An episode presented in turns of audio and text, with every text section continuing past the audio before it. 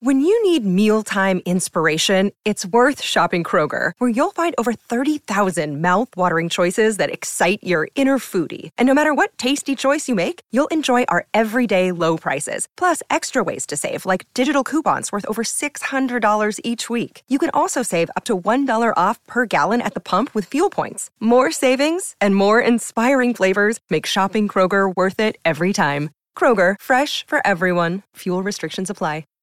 Well, hey there, and welcome to Trashy Divorces. This is Erica Kelly. What? New voice.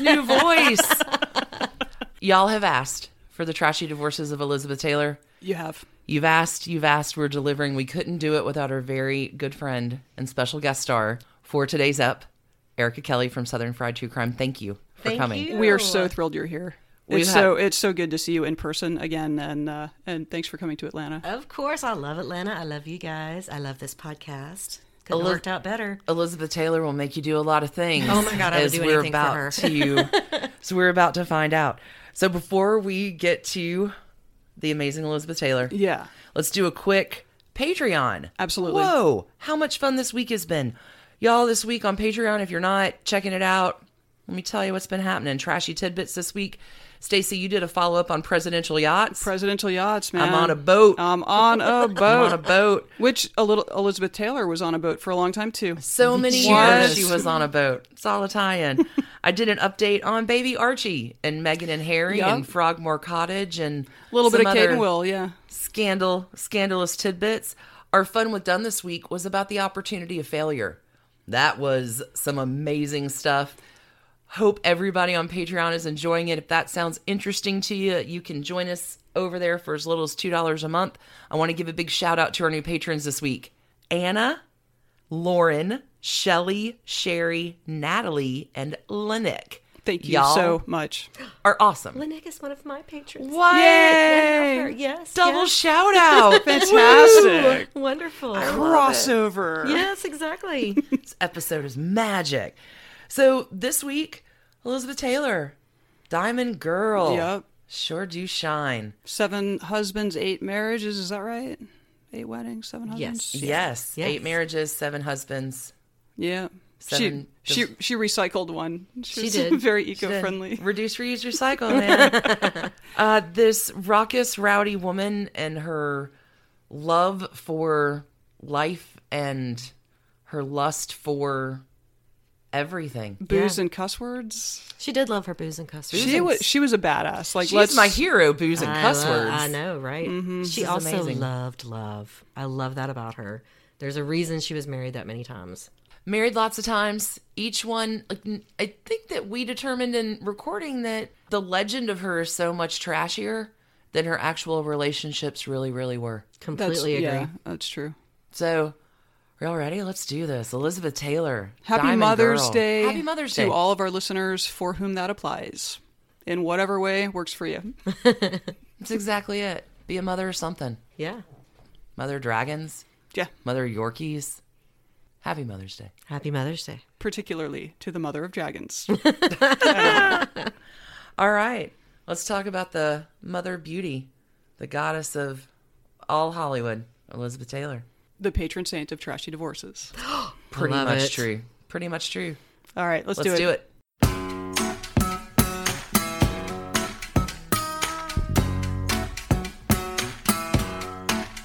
Oh, it's a big day. It's a big day. It is a big day. It's the biggest of days. It's doing it. Mother's Day. No, that's not it. No.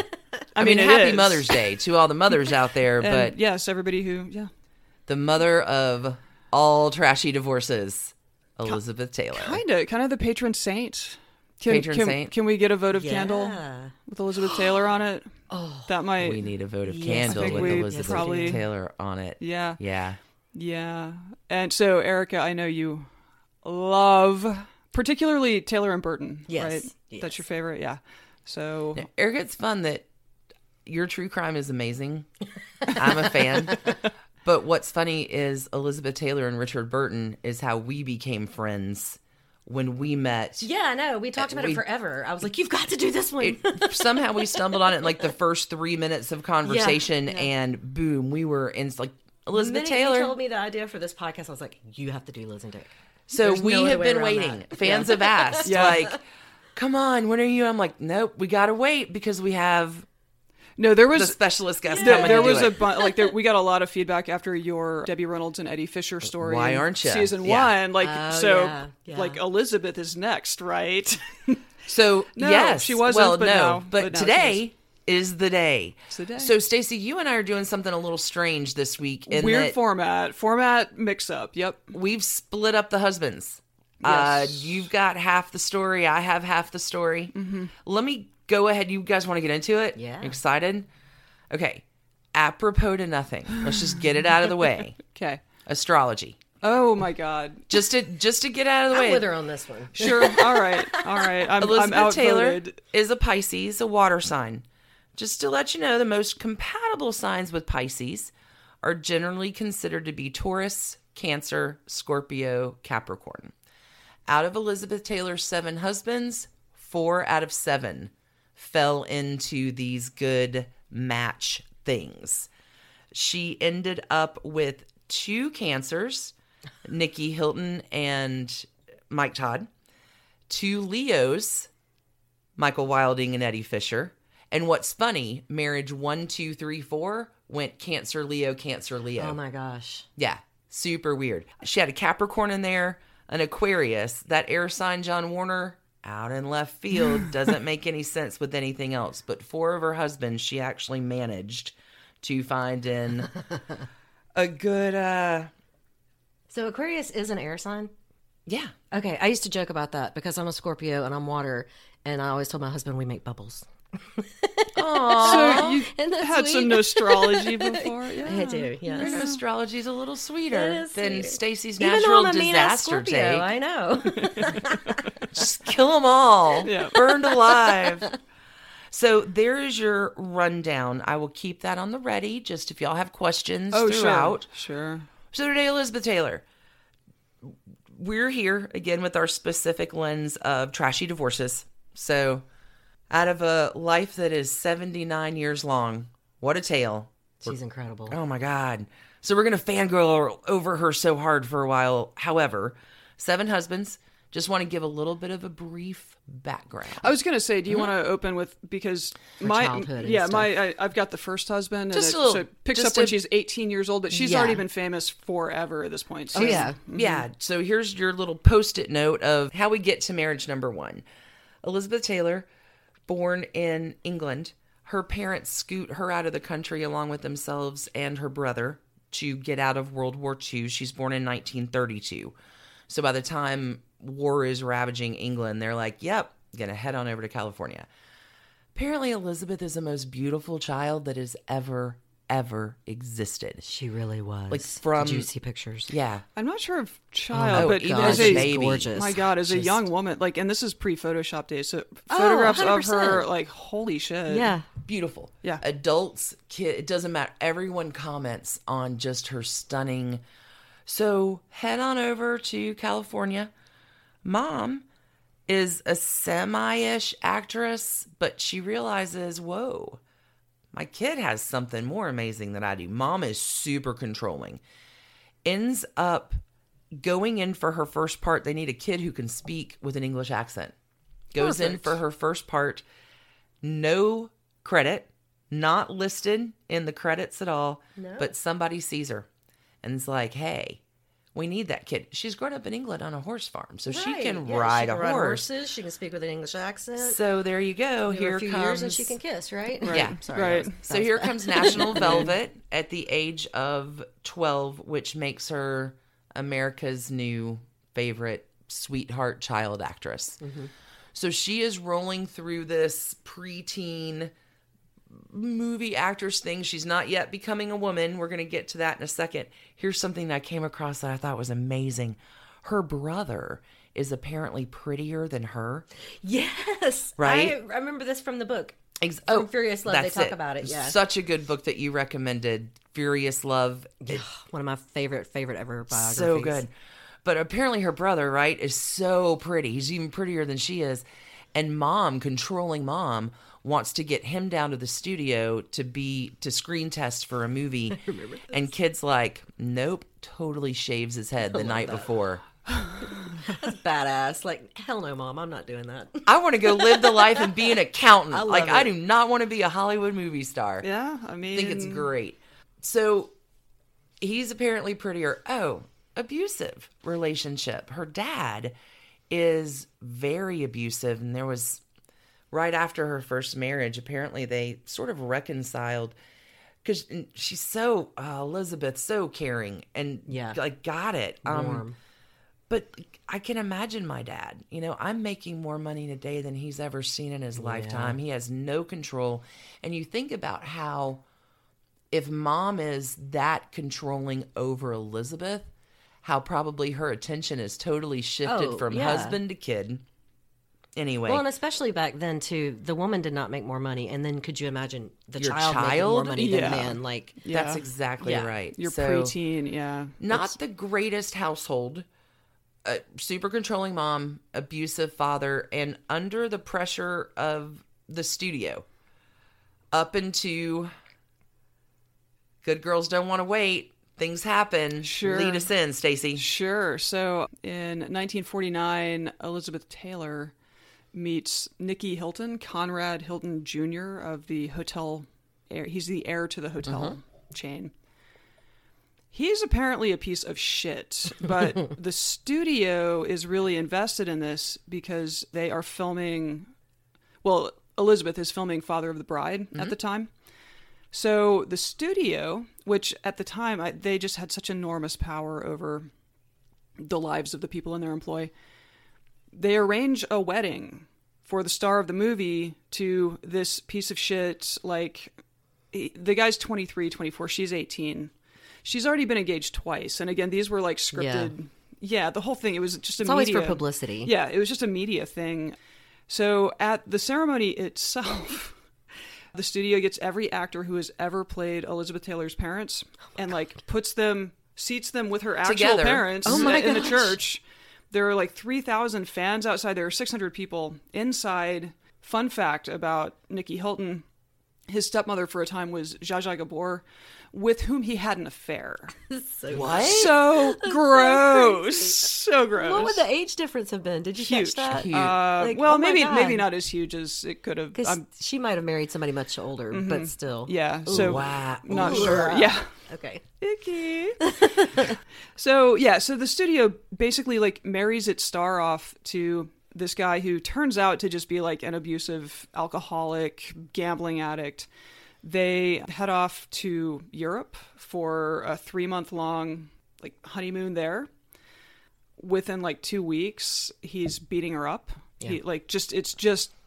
It's a nightmare. Well, he's drinking and gambling, like just, he's gone. Mm-hmm. He's done.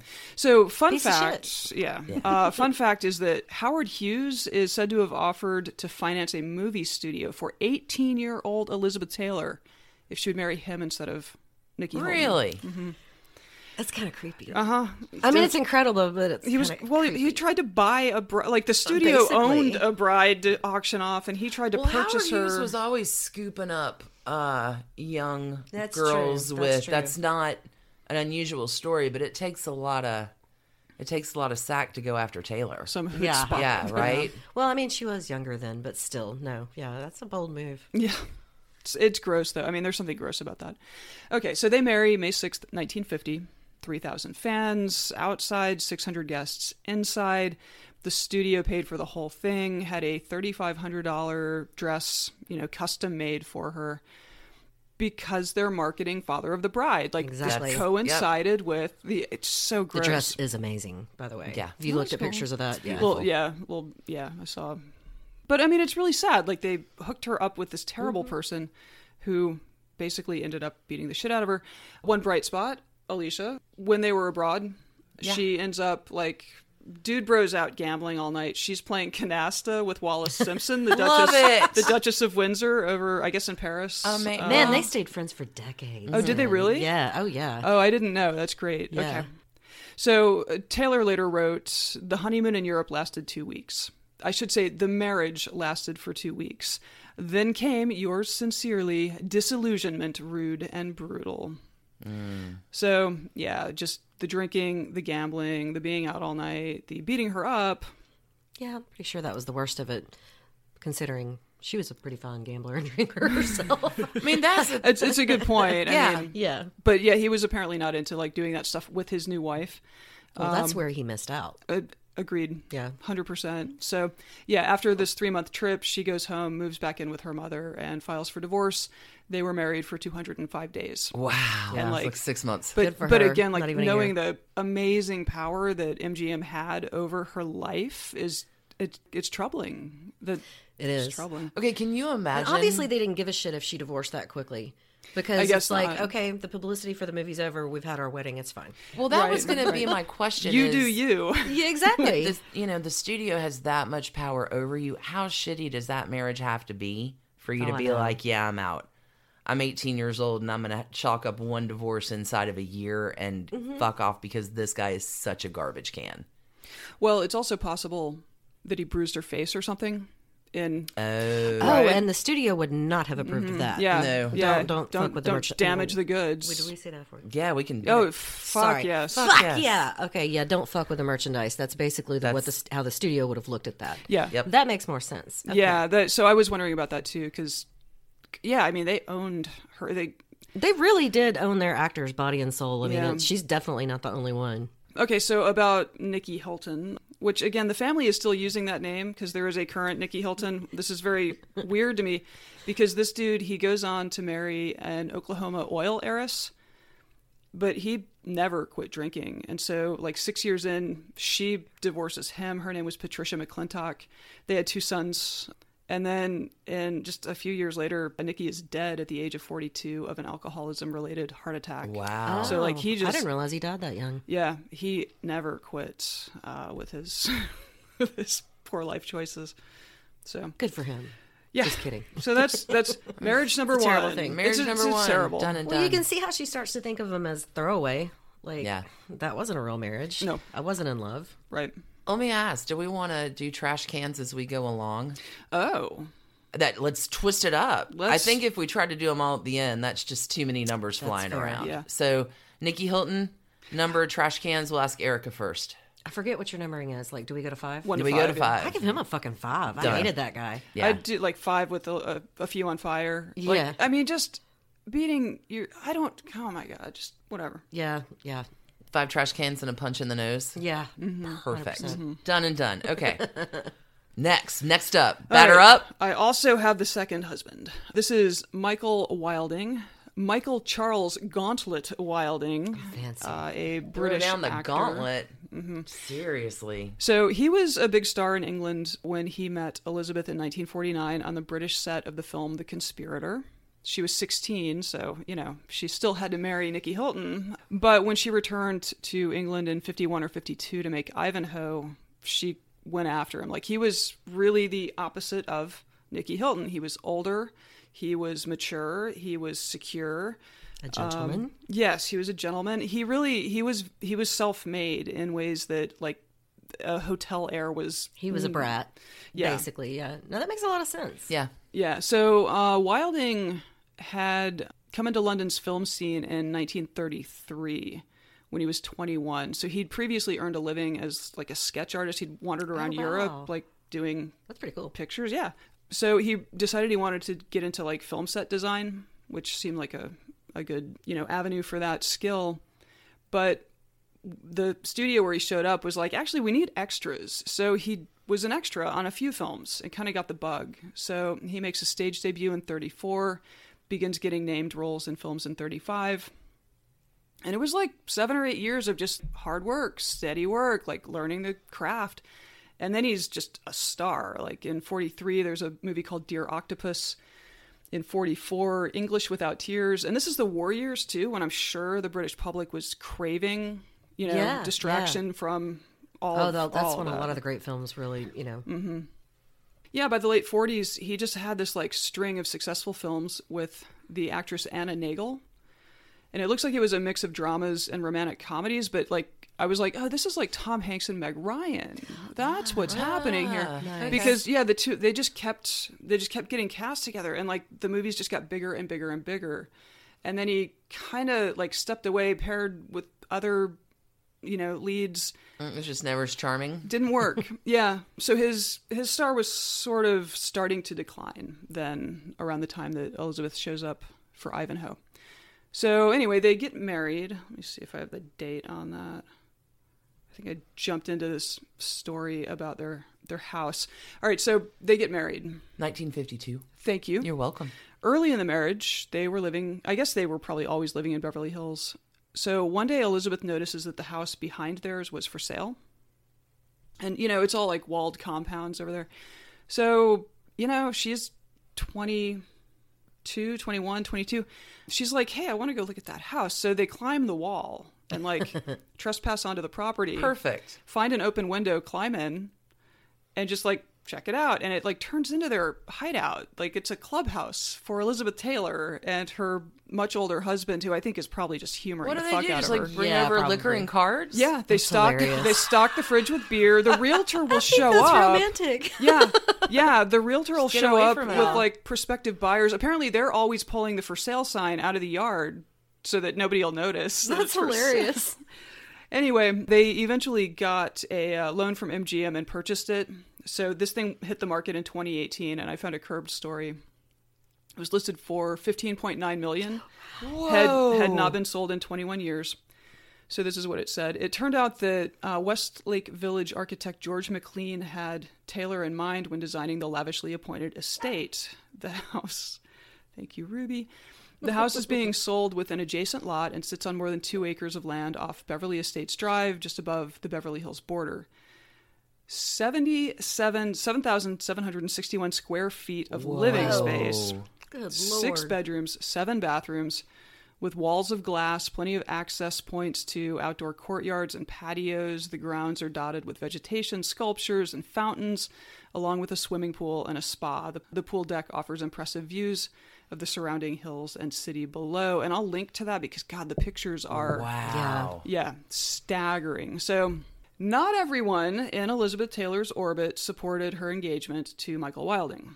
So here we introduce... We have some objections, some conscientious objectors. Yes. Gotcha. So this personality is new to me, but I think not to you. This is Hedda Hopper, the extremely powerful gossip columnist, was fully against it. And went so far as to like hint in her column, and again, this is the early 50s, that Michael Wilding and another actor named Stuart Granger were lovers. Oh yeah, that's all they had to do back then, really. Yeah, Wilding sued for libel. He won $3 million. What? In a judgment. You can't throw that around in the 50s. No. And Hedda Hopper would go on to distinguish herself not in a good way during the Red Scare by naming suspected communists. Because she was a bullying piece of shit. No, she's kind of a jerk. Yeah, she's kind of an ass. She comes back up in one of my stories, but she was the one who originally super promoted Elizabeth and was 100% on her side when she was very young. Okay. Look at this star. She probably felt possessive of her, though. Yeah. And so Hedda Hopper felt that it was certainly her business to involve herself in Elizabeth's business through the rest of her life. You gotta wonder, in a way, if she didn't actually truly mean it, like... She didn't like the guy. She didn't think he was right. Like, if she felt that strongly about Elizabeth. Yeah. Like, I'm really trying to watch out for you here. Yeah. Because they wound up not being a good match, obviously, so. But also, calling out your friends to sell out communist. Like. Oh, no. Yeah. Yeah, it seems like. Yeah, she seemed to feel pretty possessive over everyone's life in Hollywood. Like, that's true. It was. It's a weird story. I mean, and making up things is just not cool. Fake news. All right, so Michael's career in England had already begun to decline, and of course hers was just ascending. So the February 1952 wedding, I did have the date, to Elizabeth, it really seemed like it was going to open doors in America, in Hollywood for him, because, you know, huge star in England, but... They hadn't really crossed the pond. Right. So in May, MGM signs him and offers him a role in the film Latin Lovers. He would be playing a romantic rival of the lead seeking Lana Turner's affections. Terrible. And he turns it down because he doesn't feel like it's a meaty enough role for an actor of his caliber and stature. Turns down the first studio role offered to him. Right, wow, and the studios, that is not how the studios play. So they suspend him without pay. There's this whole, like, suspension process that, I mean, I think he knew that's what would happen, but, like, just bold and ultimately a very bad gamble. Like, he ends up making some movies, Torch Song in 1953 with Joan Crawford.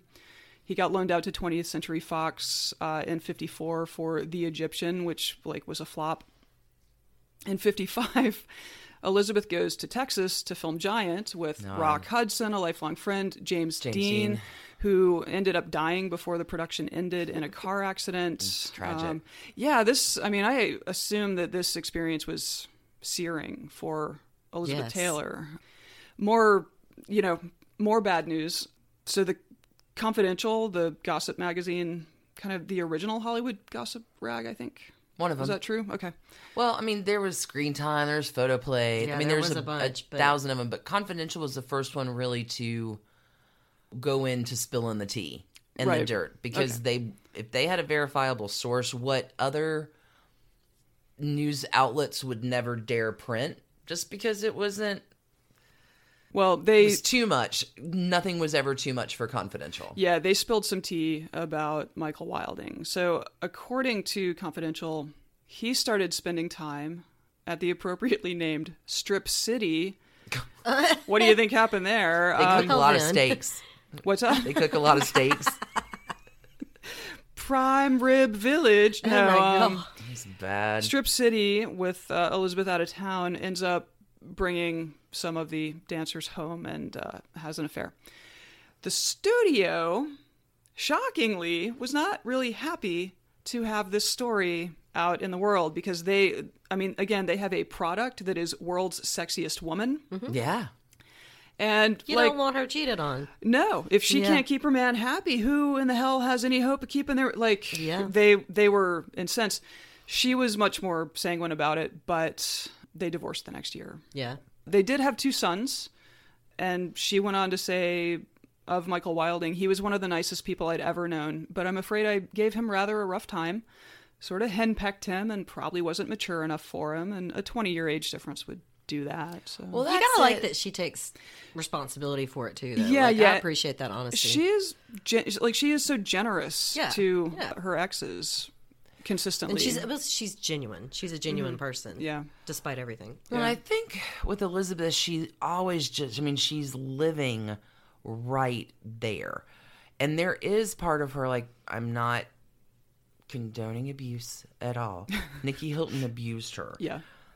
But on the opposite side of that, there's something very much in Elizabeth's makeup that likes that caveman sort of thing, which I don't think Michael Wilding was. No, that's getting to this. Like, she dared him. Like, they're doing a crossword one day, and she's being whatever she's being, and she's like, "Hit me, slap me, like get mad at me." And he's a proper British gentleman, also a Leo, like tender and regal and royal. And I don't need to. No, that's not the way I roll. Yeah. So I don't think he was, quite masculine or strong-arming. He wasn't butch enough for her. For her. That's fair.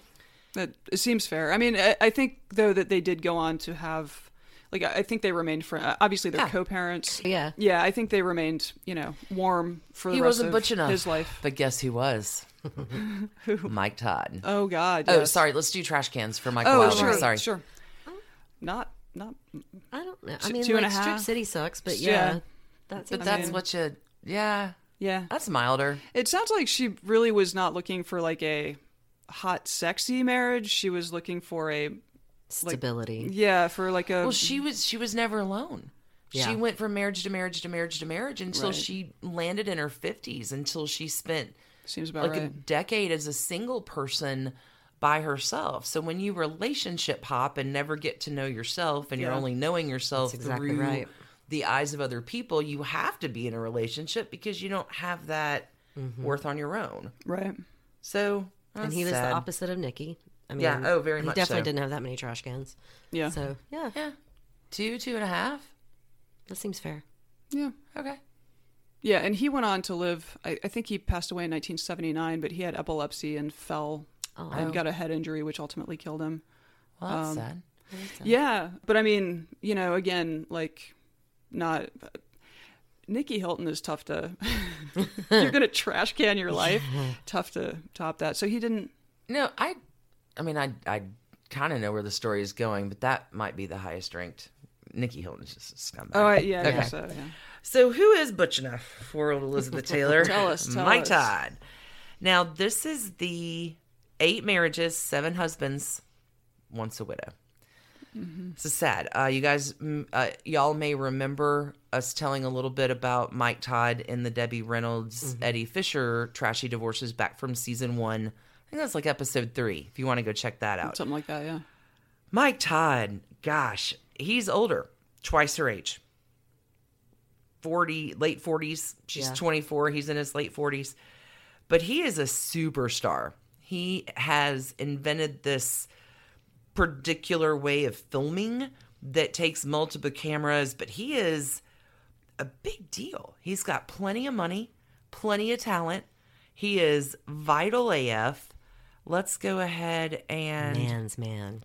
That's everything you hear. Mm-hmm. He is. He's a man's man. And Elizabeth, I think, looks at him after being dominated by the studio system. Mm-hmm. Hey, well, you know what? This guy can break me out of here. This is what, to me, is amazing. Their humor matches each other. Like, Elizabeth is kind of bawdy. Mm-hmm. So is Mike Todd. Like, she's kind of raunchy. She's always out for a good time. That's one of my favorite things about her. She's so real. Yeah. Right? 100%. They fight a lot, but they're turned on a lot by their fighting. Like, they love that give and take. They are... Shirley MacLaine says they were an ideal pair. They were equal in force of nature. So Mike Todd, married to the most beautiful, he's not threatened by her salty independence. He's like, do what you want. He's kind of proud of her. He likes when she goes on a little sassy. Yeah. And she's not, on the opposite end, holding him up for anything. Yeah. He is an extrovert. He's a star in his own right. She doesn't have to baby him. Well, yeah. They're very much on equal footing. Yeah, he seemed like just utterly confident, but also utterly competent. Yeah, and I think that was really important to her. Yeah, there's no competition in this. She can relax with him. He also really loves her. Yeah, and it was a love match for sure. No, he says, I wanted to grow up and marry Elizabeth Taylor. And I did. Oh, like, no, right? I know. They elope February in Acapulco. Now, Elizabeth is recovering from a surgery, so she is in a metal brace. Like, it's scandal. Yeah. He's twice your age. And she's like, I am in a metal brace at 24. Is this the back surgery? Mm-hmm. Okay. She has lived broken. 2 adult lives at this point, in my opinion. Yeah, no, that's true. And he's hopping around like a 13-year-old. Yeah. Like, age is irrelevant, and like, it was such an irony that she is so young and broken and he is older and just in the prime of it. Let's see. They head to Acapulco. They get married. This is a sweet story. They have a quiet ceremony. It's very simple. And they're at the party that night, and Mike Todd has arranged. They're sitting there having a drink. Fireworks light up the sky. M loves E. Aww. E loves M. You're really making me cry. No. Then, you should hear Elizabeth Taylor talk. I'm getting chills. And she's like, and then the mountain comes alive. And there are dancers over the mountain in like a staged production, and they're doing a native fertility dance. Aww. I know. They marry. They travel all over the world promoting his film, Around the World in 80 Days. And... as they're promoting, it's always like first class, but they really do take time off. And you watch these home videos, they're riding on donkeys. He's posing her next to statues, you know, on the Appian Way, like at the Acropolis. Like, you're a goddess. Here you are next to these goddesses. Right, that's great. Remarkably enough, she comes home pregnant. So that's exciting. So they are going to have one child, Liza Todd. I'm sorry, I'm going to gush about Mike Todd here for a minute, because I know you and I, Erica, disagree on this. I think Mike Todd was her true love. I think she and Burton got a chance to run their course. Yeah. I just think you can have more than one true love. I agreed, and I think they had a lot of the same qualities. God, they're so. Let me tell you some just charming AF things about Mike Todd and the way Elizabeth speaks about him.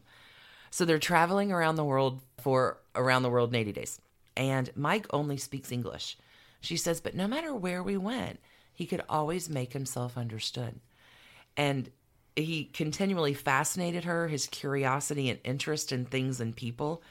They'd arrive in some foreign country, and within 5 minutes, no English, he'd come back. He knows the population, the industry that's getting stuff by, the best restaurants to go to, what the political trend is, who won in the last election, is the public satisfied? Like, she just found it utterly remarkable, his connection with the world.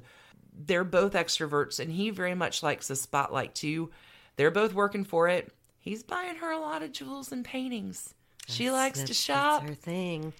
And he really likes putting her in for that. Sure. As they're coming back from this trip, they're being interviewed by a reporter talking about, hey, you guys, you know, fight a lot. Tell me about Dad. And because they're all private and public, but they don't hide it. But they love it. She's never good at that. Like, no, but they love the spat and the teasing and the interplay. That's part of their foreplay. So apparently there's a champagne bottle incident, and you should just hear Elizabeth Taylor go off. The person that wrote this story, Hedda Hopper, is a frustrated old biddy who takes her frustrations out on her typewriter. If you believe it, then I even feel more sorry for you. I wish everybody could be as unhappily married as we are. There'd be no wars and no problems in the world. Wow. Like, she just, they just loved each other. Yeah. The same reporter later asked her the stupidest question.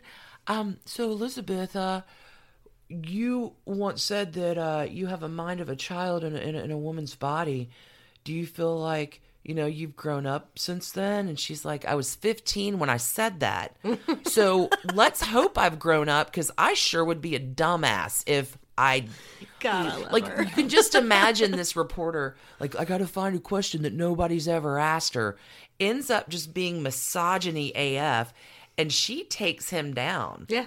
Like, and she actually says she's like, I'd be retarded if I was. Yeah. Like, so I'm not condoning the use of the word retarded. Well, yeah, different but time, back then it was different, yeah. She just smacks him down. And you should see Mike Todd in the middle of this interplay between them. And, Mike Todd just kind of looks over and looks at the reporter like, she can hold her own. Yeah, she got you. Trying to step in, yeah. And they just chomp off together. It's amazing. Okay, another really fun story. Like, Mike is larger than life. Yeah. Larger than life. They still are on this tour. They're meeting royalty. They're always giving a party for every screening. Here's a little charming story. They're in Paris. And one of Mike's acquaintances' friends has just opened a small Chinese restaurant. It holds 36 people. Hey, buddy, I'm going to throw my after party at your... Okay, Mike, that's cool. But it really only holds 36 people. No, not a problem. I'll just invite 36. 110 people show up. The manager of the Chinese restaurant quits on the spot. Oh. He's like, fuck no. And the restaurant owner's like, dude, please just go to the back, water down the wonton soup, and cook every noodle we have. Yeah. Like, and Mike Todd is kind of pissed. Like, where's the food for all my people? Yeah. He ends up like, I'll be back. Heading down the block, going into an Italian restaurant and picking up 50 pizzas, bringing them back to the Chinese restaurant. Everybody gets fed.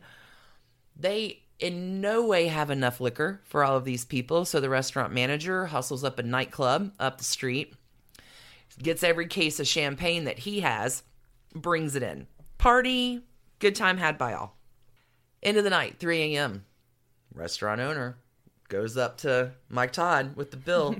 Oh, my. Yeah, right. Like, hey, man, it's not going to be good. Like, $700 bill, which I guess for, mid-50s, like late 50s, that's a significant amount. Yeah, it is. And Mike's like, oh, man, yeah, it's cool. Just bring it to the hotel at noon tomorrow. And the guy's like, okay. And Elizabeth goes to kiss the restaurant owner and whispers in his ear, hey, get your money now. We leave the hotel at 8 a.m. Aww. So the restaurant owner's like, hey, Mike, we're not Diners Club. We can't really float you here. Like, if you could go ahead and pay up. And Mike Todd, I can't believe you're questioning me and thinking that I really don't like my integrity question. Anyway, he pays the pays the guy and off he goes. I love her for doing that. I do too. Yeah, I was so because the restaurant guy, wasn't his fault. He brought more people. That's all. Yeah, no, but that. Get your money now. We leave at 8 a.m. Like she's cheeky, and I love her. Also super genuine. Like she didn't want to cheat the guy. Like I love that. Yeah. So they're no holds barred. They have a ton of fun fighting and loving. There's just one picture of them that Elizabeth Taylor says old Italian gestures are better than language. Like they are two people who are. She looks at him. She just looks at him with adoration. Yeah. Like I think they really were a very true love match. Mm-hmm. They have their daughter. So things are really going great. Mike Todd is in love with his wife. He does win an Oscar for Around the World in 80 Days, and he's interviewed. I'm going to cry again. I got the two biggest prizes you can get, Liz Taylor and an Oscar. Like this is he is a man fulfilled. Liza, when she's born, their daughter has respiratory problems. So she's in an incubator, and something just naturally with the machine makes her lift her arm up. But it's like he's watching her and he's like, she waved at me. Aww. This is the smartest, most intelligent child that has ever lived. My baby's a genius. That's and he, the Liz, his plane goes down in March. On the way over, I'm gonna not mess up the year on this, 1958. On the way over, he's going to win an award for the Friars Club, maybe in New York. But everybody on the plane is done. Elizabeth was supposed to be on the plane and caught cold and was not. She had just started filming Cat on a Hot Tin Roof a few weeks ago. But to me, what a love match. Mike Todd left the world as a man, completely fulfilled. The wife of his dreams, the career of his dreams, the most brilliant child that has ever existed. Genius baby. On the face of the earth. Like, this guy, you're going to go out. Yeah. Go out riding high and on top. Like, it's tragic. But his death is tragic. Elizabeth is distraught. Yeah. She cannot get out of bed for weeks. There's a round-the-clock suicide watch that her friends are holding. They were married like 2 years, right? Like it was 13 months. It was very quick. Like that's married, baby. Mm-hmm. Like terrible. No, they married February of 58 and he died, or February 57 and he died in March of 58. Jesus Christ. 1 year. Well, like imagine a lot of life in 1 year. Though. It is. All the life and all the love and all the things in just that period of time. It's tough. I'm sorry, I'm exempting Mike Todd from trash bags. I was just going to say 0 for me. Cool. Like, he's such a good guy. Mm-hmm. I think he truly loved her. She truly loved him. And they treated each other wonderfully. Yeah. Like, Yeah. I just, no trash cans. Mike Todd, I love you. But Elizabeth now, is in the spotlight of the world as a grievance. The world's heart is breaking for Elizabeth Taylor.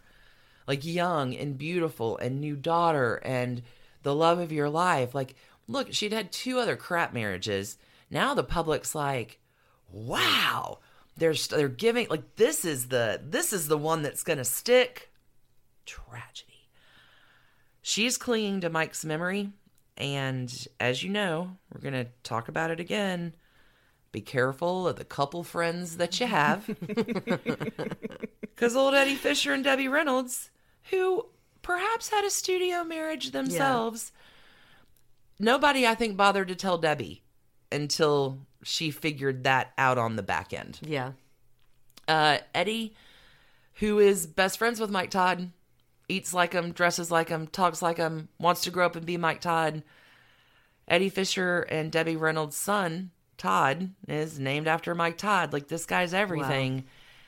And Eddie Fisher steps in to play the world's most dangerous thing to do, which is wiping a widow's tears. Yeah. They are both missing him. They are both mournful. It is keeping Mike's memory alive, which is how I think husband number 4 happens. Oh, it's so scandalous. Yeah, this was. You know, Eddie's marriage to Debbie is just as much of a sham as Elizabeth was with Nicky. But Debbie really is playing this out. So I guess I don't know. Elizabeth's not hiding that there's an affair going on. So she has gone from world sympathy to, homewrecker, condemned by the Vatican. Like, she's Anne fucking Boleyn. Was that when she was condemned? I know, with Burton. Yeah, I know. Oh, it's Burton. It's all bad. She gets condemned a couple times. I mean, she's annihilated in the press, and apparently, Eddie Fisher's great in bed. So, you know, she's been with older men who so he's young and lusty and rowdy, and Eddie Fisher says Elizabeth was the love of his life. Like, she was the source. She was everything. Mm-hmm. Like, she wrecked him, and that's probably good because he wrecked Debbie Reynolds. Yeah, I'm not too worried about that. Can I share a Carrie Fisher quote about this? Ooh, please. I love her. His daughter, obviously. She said that upon Mike Todd's death, her father rushed to be by Elizabeth Taylor's side and gradually moved to her front. She's hilarious. Yes. I watched a lot of Carrie Fisher. I hate to interrupt, but have you ever seen her stand-up special? I think it was on HBO. Mm-hmm. She actually does the graph chart of their families. Yeah, I don't think so. 6 degrees of how she's drinking with Liz Taylor. Okay, we're gonna. And she's so cool about it. Like, you know, years later, Elizabeth and oh my God, why do I always lose her name? Debbie. They made up. They made friends. They forgave each other. Everything was fine. So, I mean, I always thought that was really cool. Well, they never really unloved each other. Like, so Elizabeth does not stay friends with Eddie in the breakup. He's the one. Yeah, yeah. They didn't talk for 40 years. They did reconcile. I'm getting ahead of the story, but Eddie and Liz reconciled a few years before his death, but Carrie Fisher called Elizabeth when Eddie died, and Elizabeth cries. Yeah. Like, she has a genuine sense of family. She loved a good time. She made egg hunts for all the kids. Like, they didn't speak for 40 years, but they figured it out at the end. He still meant something to her. I mean, she was that kind of person. He kept Mike alive. Like, they're both absolutely grieving and I guess have hot, rowdy sex. Here's the deal, though. It's just sad. Like, she hooks him. They marry at 27. She converts to Judaism. She's eclipsing Marilyn Monroe at the box office. So she is playing all of this publicity, good and bad, to her advantage. Here's how we're going to get to next one. We're going to wrap this, but this is amazing. She's in the shower one day and the studio calls and they really want her to do Cleopatra. And Eddie's like, Liz, come on. Like, and Elizabeth Taylor's like, you know what? I'm going to just give them something they're never going to say yes to so they quit bugging me. Right. I want $1 million and 10% of the absolute gross. Whoa. Eddie Fisher comes back. He's like, you got it. Whoa. Like she made up a number that was so ridiculous. I have, as you know, I've occasionally quoted exorbitant prices to clients I don't want to work with. Yeah. Which usually works, but rare, you know, I mean, if they come back with like we need this, then $1 million and 10% of the absolute gross. Okay. Damn. Yeah. So, and also $50,000 for every week it went over her schedule.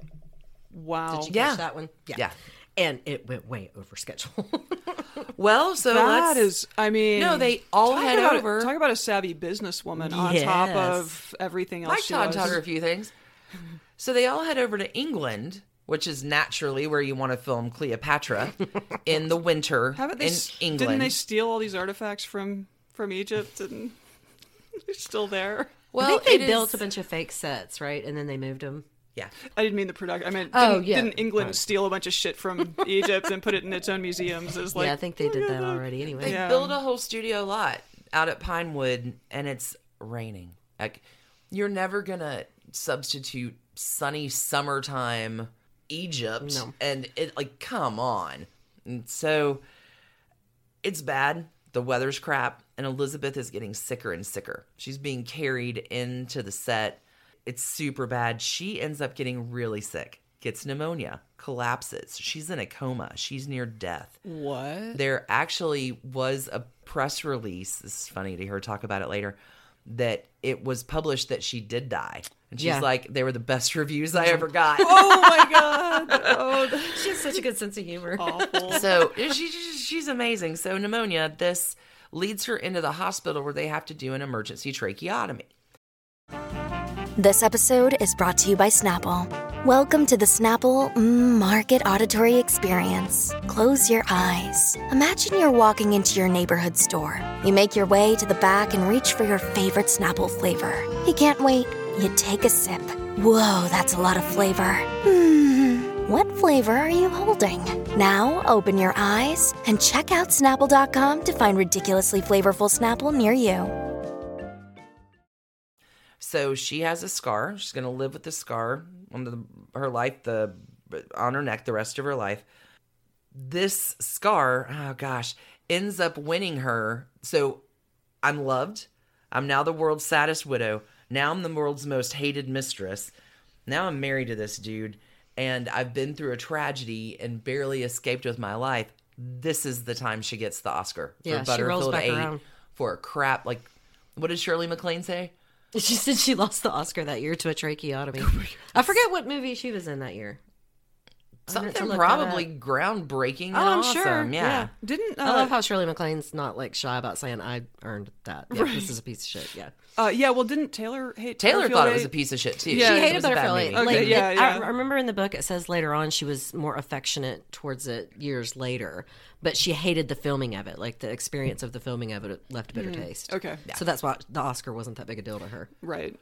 So can you imagine? Like, she's been in this industry since she was literally a child, finally gets the top honor, and it's like, I really didn't enjoy this movie at all. Yeah. Well, that's the thing. Butterfield 8 put her in a role where she was... I broke my back in National Velvet. No Oscar for that. She was playing a prostitute. So she thought the studio was really taking advantage of, this is my current instance in life, and you're going to put me in a role where... not cool. So slut shamey. Yeah. Eventually, Elizabeth is on the road to recovery. They finally get smart. Like, it's production is just like they've already spent like $30 million or something crazy, and they decide to replace the director and some of the cast. Dun dun dun. They head on over to Rome, which is where they should have been filming all along. And in comes the new director, and in walks Welshman Richard Burton. My man. So I love him. We're gonna get there. Well, I guess we'll wrap up Eddie when they're done. So here comes Richard Burton. Yeah, that's fair. Actually, you know what? I don't want to ever have to talk about Eddie Fisher again. So, kind of a trashy. She's gonna. At the end of the day, Burton is divorcing his wife, and Taylor's divorcing Fisher, and they're destined on a course of love. A collision course. So I don't know how trashy the divorce was per se. I guess I think Eddie Fisher got what because of Debbie. Yeah, more than Liz. That's really. It. Like, that was trashy. So how many did you give him in the other episode? I think we ended up giving Debbie halos. We gave Debbie halos. You did. I remember that now. I think I don't know if we actually gave trash cans or just gave because Debbie was so. Yeah, she's amazing. Mm-hmm. Like, I don't. I mean, their divorce. I mean, they weren't there photographs though of Burton and Taylor on a yacht in the Mediterranean? They invented the paparazzi. That's that's how the scandal broke. But like the divorce was not final. No, there was all sorts of weird language coming out of the Vatican describing what sort of terrible, like the State Department threatened to not let her back into the United States. Like, it was a huge, huge thing. Well, she definitely is. She's head over heels for Burton. Oh, sure. Fisher, at the end of their marriage, is pretty much just like a dog poop scooper. Yeah. He's picking up after dogs and watching kids. Yeah. Fisher did adopt. No, it's like Liza Todd. He just seems like he was kind of a small man who got smaller over time. Like, it's that's a really good way of looking at it. Yeah, Eddie Fisher, it's a very strange story with him. Like, I don't know. Is the trash can rating, is this the first time karma wipes it out? You got from her what you did to Debbie. I mean, you know, that's kind of it's fair. Kind of a karmic retribution. Yeah. Sucks when it happens to you. All right. I'm going to call it a karma wash. Okay. Perfect. We can call that one a wash. It's our podcast. We can making up damn rules.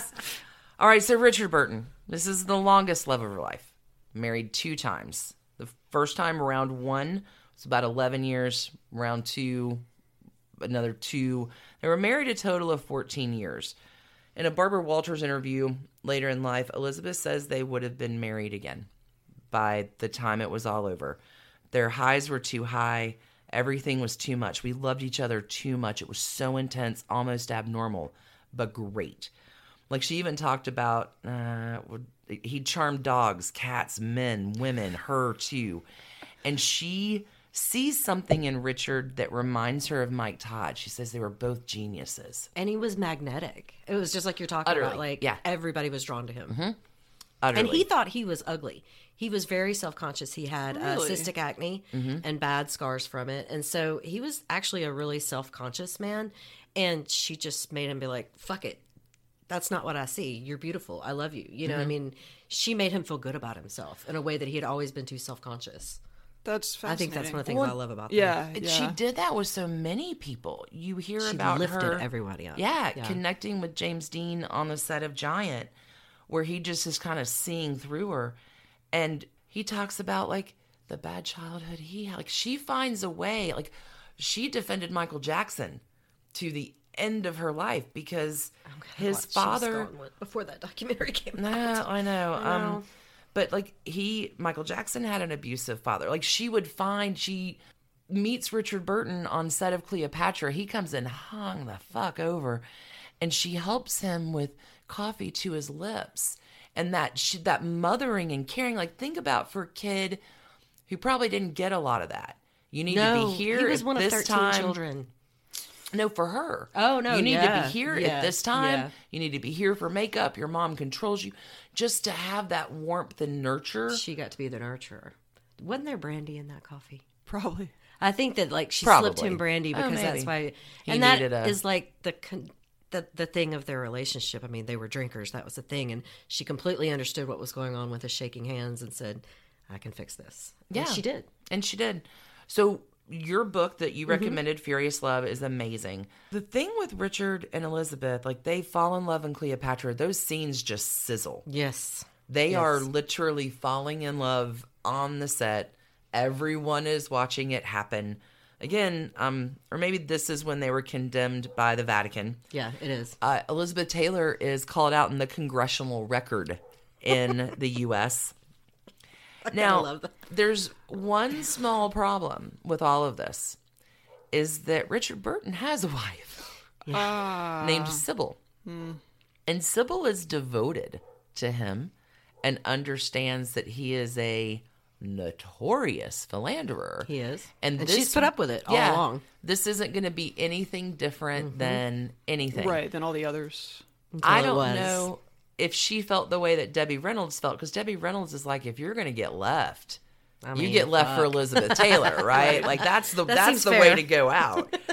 I don't know if Sybil felt the same way. So Burton is in this devoted to my wife, in love with the most beautiful woman in the world. Mm-hmm. And eventually, it took a little while. Yeah. But, well, finally, Sybil had to let go.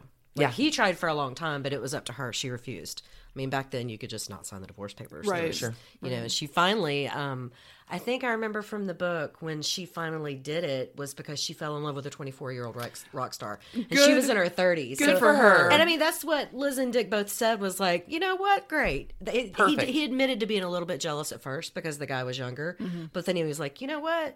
Good for her. She deserves that. Yeah. Everybody's getting what they want. Mm-hmm. Can I throw in my Brangelina? Oh, my God, totally. So Angelina Jolie's been compared to her, let's put it that way. Sure. Twice. Mm-hmm. First of all, in the Eddie Fisher scandal, whereas Debbie Reynolds would be Jennifer Aniston and Eddie Fisher is Brad Pitt. Of course. Right. And then again, with Liz and Dick, La Scandale, they actually invented the paparazzi. That's when that happened. Mm-hmm. When that picture hit is like that picture on the beach of Brad and Angelina. Yep. So that, you know, she's been compared both times that way. And I think that's super interesting because that's really the only other couple I can think of that's ever been that followed. They were followed like the Beatles. They were mobbed places. Like, she got mobbed at an airport one time, and they were pulling at her hair. Oh, my God. Got her purse. She lost her shoes. Like, she would actually be in danger when they went out together. That's insane. No, they were the most famous. Like, mm-hmm. There was not anything paralleled to... But she always did try to have a good attitude about it, because mm-hmm. when I said that about the Beatles, she was like, well, it could be worse. We could be the Beatles. And he's like, we are the fucking Beatles. Like, this is as bad. You know? Most famous couple. They marry while he's in the longest-running Hamlet. He's an alcoholic. He's plagued by self-doubt. Like, I don't know. They're in love. It's got to be hot. It's got to be heavy. And the book Furious Love talks about this. There's the Liz and Dick tabloid. Mm-hmm. We're the Beatles. I mean, they did hang out with Wallace Simpson and Edward. They did. Like, that's the... Yeah. They were the only people in their social tier. I mean, right. They actually couldn't go back down to regular actors, if that makes sense, because of their level of fame. They did hang out with the aristocracy and, you know, like... Here's something funny. That word really Elizabeth crazy. Taylor in a later interview. So I'm all jumping all over this story, but welcome to Trashy Divorces. Elizabeth's talking to... I was talking to my friend Grace Kelly, and we were both turning 40 that year, and really talking about, like, what does that mean? And are we going to freak out about this? And they decided together, me and my friend Grace Kelly, just to be fearless about it. And Grace threw a party in Monte Carlo. Elizabeth threw hers in Budapest. They went to each other's parties. Mm-hmm. Like, these are the amazing friends. These are your close friends. Yeah. Sure. That's, you don't have regular friends. No. I mean, if you try to be friends with someone in the mm-mm. industry who's not all that person is going to have in the back of their head is like, can this help my career? Like, well, exactly. It has to be a level of trust. Yeah. And that's why they had to be around equals, and their only equals were people like Grace Kelly, because otherwise somebody's out for something. Yeah. Rarefied. Yeah. So I really am hopping around. Elizabeth sees Richard Burton. Richard Burton lands in Hollywood in the early 50s. Oh, I love that story. The first time. And like, they meet again in 1962 on Cleopatra, but they meet again originally in the early 50s at a pool party. And there's Elizabeth and her 18-year-old hot bod, big sunglasses. And here in comes Richard Burton. And she distinctly thinks, like, I will not be another notch in his belt. She is unimpressed. So she finds out he's coming to play the new Mark Antony. She's like, oh, you have got to be kidding me. Famous last words. Yeah, like, I met him 10 years ago. He was an jerk then. He wasn't impressive, but you know what happens to people over a decade. Do you remember what he said about her, though? I love that, because she was sitting by the pool reading a book and, like, not actually partying or whatever.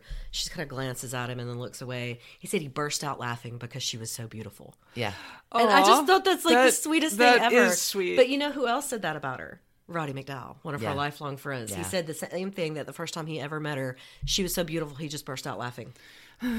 She was one of these people that, she was beautiful on film, but everybody that knew her in real life said to be around her was amazing. Like, she was even more beautiful without makeup on, you know? Wow. Yeah. Amazing.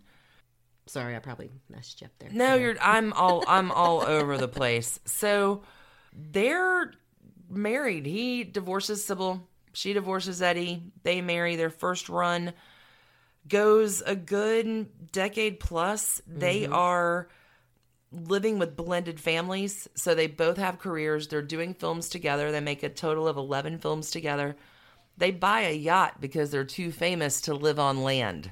So dueling careers. Also a little bit of tax evasion. Yeah. Oh, that's very interesting. Mm-hmm. There you go. She would actually have to put in a contract that I can't stay in England, and he'd have to do the same, because if I stay here this long, I'll owe the government it's a certain number of days per year. Yeah. Yeah. And I was like, I mean, it is kind of smart. If you're going to be a tax evader. Live on a yacht on the Thames. I mean, I'd rather live on a yacht anyway, so. Yeah. Well, and that was paparazzi. Like, whoa, poor them. So they're really Richard and Elizabeth trying to have a marriage to people who are really, like, there's something about him that's very Mike Todd. Mm-hmm. He's in control. He's larger than life. He's charismatic. Man's man. He has his own star power enough, and he tells her no. Yeah. She's looking, like, she has been in control over everything as long as she's been alive. Dominic Dunn will say, Elizabeth told him, like, I don't remember a time where I wasn't famous. So I think anybody that presented that real to her, right? Like, I'm going to talk to you like a real, like, mm-hmm. You're not a star. They love to fight. And here's a fun thing from an interview later. They love to fight. And this just baffles me. This actor and this actress, I think, legitimately plan and script their battles, mm-hmm. because they're very tender in this interview. Like, but we don't attack the weak points. Burton says, I could attack her double chin. Elizabeth's like, I could attack your pock marks mm-hmm. on your face. You don't go for the easy stuff. You don't, their fighting was foreplay. Let's be honest about what that is. That's exactly it. Like, the book keeps calling it fighting and then lovemaking. Oh, sure. Because it's proper. It was fighting and fucking. Yeah. This is what they were doing. And I mean, it's hot. They were hot. But through these 11 films, I think they continue to kind of recreate that spark of Cleopatra. Mm-hmm. Especially like Taming of the Shrew. Oh, yeah. That was H.O.T. Well, and the other thing, though, I mean, 11 felt like they clearly enjoyed working. They liked working together. They preferred to work together. Yeah, I mean, that's a pretty amazing... Mm-hmm. They divorce, wait on it, they're going to work together again mm-hmm. after they divorce. So the next Oscar she won, like, this to me was exciting, Who's Afraid of Virginia Woolf? Because they are falling into their own alcoholic torment. They always say that's very indicative of their marriage, the way it was towards the end. And, you know, she aged herself up. And so she's 33 and playing a 55-year-old. Yeah. She gained 25 pounds. And she looks 50. Like, it was... Yeah, yeah. And for the time and the makeup, yeah. Whoever, like, all, you hear about Hollywood, and, oh, they lost so and so many pounds to... She put it on. She started that shit. This is Mike Nichols' first movie, too. Yeah. Oh, interesting. Yeah, they had choice of, in their contracts. Oh, I want to talk about that, too, with her contracts. Mm-hmm. In her contract, she always had choice of the director, and this was his first film, so they basically just gave the kid a shot. But also, in her contracts, she did not work on the days that she had her period. I fucking love her. Yeah. How do we get that into her contract that I don't work when I'm on my period. That's great. Yes, ma'am, sir. I love her so much. Well, also, I mean, if you're working in front of a camera, you're a little bloated. You're bloated. You feel like good. Shit. Yep. Like, I mean, I don't blame her. If you're the most beautiful, sought-after actress in the world that can command $1 million a movie, are they going to say no? Yeah. No, but don't you see, like, when you're on your cycle, your face change a little bit? 100%. You're puffy. That's why she looked... Yeah. That's and if there's one thing Elizabeth understood, she has a weird dichotomy. Is like, she understood how beautiful she was, but she was not vain. But she considered herself a caretaker of her looks. Mm-hmm. So she was not going to go on camera knowing that she didn't look her best. Well, in continuity in film. 100%. I can't have you look weird one day... Like, that's the thing. She lost a crap ton of weight after Mike Todd died. And 3 weeks in mourning, she has to get back to film Cat on a Hot Tin Roof. And she comes back, and she is noticeably thinner. And there's a particular scene where she has to eat, and the director just kept doing takes on purpose. To get her to eat. To get her enough food. Sad. Devastation. I know. Okay. So, Who's Afraid of Virginia Woolf wins Elizabeth her second Best Actress Oscar. But he lost. But now she feels strong enough to tackle Shakespeare in Taming of the Shrew. At this point, also, she's released from MGM and can start making her own deals. And now they really start having fun. Mm-hmm. Spending millions, furs, yachts, jewelry. There is no limit to the spending. She's in her mid-30s. Mm-hmm. And she's early 30s. MGM has owned her since she was 8. Pretty much. 10. That is, so 25 years of her life. Yeah. Mm-hmm. My God. No limit to spending. Somebody is quoted, it is pathological the way that Burton goes after available jewels for Elizabeth. I love that. So if there's a big diamond, a big jewel on the market coming up for auction, Burton is there. It's said that he's, I know, Rubes. No, I'm laughing about one of my favorite stories of the jewels. Tell me. The most expensive jewel he had to buy her was after a fight where he just said something nasty. He turned around and said, get your big, ugly man hands away from me. And she's like... Really? Oh, really? And to make him make up for this, he bought her the most expensive diamond in the world. Cartier actually outbid him and got it. And then he was like, hell no. Got his lawyer over there and kept bidding with Cartier until he got that fucking diamond. Oh, my God. And it was so big and so heavy, she couldn't wear it on her man hands. Like, that was the joke. So she had it remade into a necklace, and it had to be insured for $1 million. She was only allowed to wear it 30 days out of the year and had to have armed guards when she did it. You were joking. Not joking at all. Like, holy cow. I don't know where it is now. I'm sure it's in some crazy museum. But Cartier had it on display for a long time. You could come and see it. And it was known for, I forgot what the first name was. And then it was the Cartier diamond because they bought it. And then it became known as the Taylor Burton. And when he bought it, he finally got it back for $1.1 million. And they say, I think it's like 2.5 now. Oh, wow. Yeah. Yeah, he would fuck up and have to buy her some outrageous piece of jewelry. I do too. Bought her art, bought her jewelry. Every time somebody messes up. After Elizabeth Taylor passes away, her family, I guess, has her collection of jewels and dresses and shoes and bags. It was a fascinating little film that the auction house put together. Because Sotheby did it, right? Yeah. 3,000 bags all lined up. I was fine with the jewels. I was fine with the dresses. And then they got to the handbag lady and Okay. By the end of the 60s, he is drinking a lot. Both of them. It's a lot of weakness. It's a lot of self-destruction. She is taking a lot of painkillers for her back injury. Her star power hasn't passed, but the times are changing. She's very much still connected to old studio Hollywood. And, you know, we're looking at The Graduate. Like, innovative filmmakers are making new things. Well, and the idea of women's beauty was changing. Twiggy became a thing. Yep. Now you needed to be tall, slim, and willowy. And that was the complete opposite of 5'2", curvy Liz Taylor. Like, that's just not who she was. So, yeah.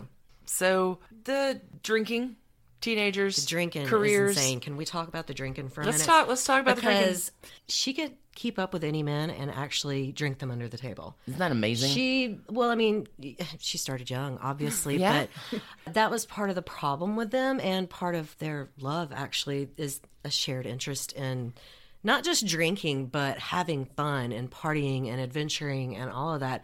But the drinking was wild drinking. And they could do it all freaking day long. They would bring a Bloody Mary, a pitcher of Bloody Marys to set in the morning. And they're like, you better get your best shit from them before lunch. Because after lunch, you know, they start with the martinis. So, and I mean, that's just how they worked. And if you wanted to work with them, you worked around it. But yeah, she could actually, at one point, I mean, that's when he got sick. She was so worried about him. She knew something was wrong and his color was wrong. And he was told he would probably die within 5 years if he didn't quit drinking. Oh, wow. His liver was so enlarged. And so he had to become sober, and she wouldn't. Oh. She didn't have to, and so she didn't. And so he started seeing, like, the ugly side of himself now that he was sober and her. And I think that had a lot to do with the downward spiral, is that he had to get sober, and she never would. So they did downward spiral. Mm-hmm. I think they were right-headed for divorce, or they got together after their divorce to talk about money or something. Yeah, they did. They got together to work out finances and wound up crying and having sex and getting back together. They loved each other. That was the thing that was never the problem. Yeah. You know, they did never fall out of love. No. And they didn't. Mm-mm. They were something. So they, second time around, didn't last anywhere near as long as the first time around. It was much more short-lived. They were immediately fighting again. Oh, I guess we should talk about why the first one happened. Yeah. He did actually cheat on her. He had never cheated on her, even though he was a famous Lothario, had always cheated on Sybil, never ever cheated on her. He did a movie called Blackbeard, where he has all these sexy wives. Remember, she smacks one of them. I can't think of she was like a Playboy model turned actress. And she thought she was a little bit too enthusiastic in her love scenes with Richard. So she gave her a resounding slap. Jane Mansfield? No, it wasn't Jane Mansfield. No. It wasn't like a name that you would know. Okay. It was just to somebody that Elizabeth was like, no, and smacked her. But he was, I mean, it's Bluebeard. So, you know, his thing about it in the movie is he's this count. Hell, I forgot what the name was. But anyway, he's actually impotent. And so when his wife would find out, he would kill her and put her in a freezer. So that's why he was a serial killer of wives. Oh, my God. He's on screen with all this bevy of beautiful women. And it is like Raquel Welch and like all these incredible beauties. But it's not one of those that you would think that she would be so jealous of. It's this one chick. And it's something she watched because, you know, he had it in his contract that she could come to the set whenever she wanted. She watched it, and she slapped the shit out of that girl. Was that the one he cheated with? I don't remember. I wish I had gone back and listened to that again or written it down. But he did eventually, you know, they were really fighting and things were bad. And I think it was at like the rap party or something. They walked around a corner and everybody thought they were coming back, and then it was like, oh, well, I guess they're not. Gave in to his darker demons. Yeah, and I mean, she didn't just find out about it. He told her. Like, I mean, he told her the truth. I mean, that's who they were, though. I mean, that's good. Yeah. I mean, not good that she did it, but let's not lie about it. Not good that she cheated, but I, in a way, think he was hurting so badly, and he had quit drinking, and she hadn't, and I think he felt a little bit let down and betrayed because she's the one that forced him to go to the doctor and get his shit under control, and yet he could he was watching her spin out of control with her drinking. Yeah. She was also taking painkillers and you know, not living right, and he was starting to see it for what it was in a way that he couldn't when he was drinking. Yeah. So I'm not saying that she deserved to be cheated on. I'm just saying I can see how it led to that. Certainly. So well, anyway, I guess that was her last straw. That's how the first divorce started. Okay. He finally cheated. So well, you know, if that's your line in the sand. It's my line in the sand. Yeah. For sure. Guess it was Elizabeth's as well. Yeah. Mm-hmm.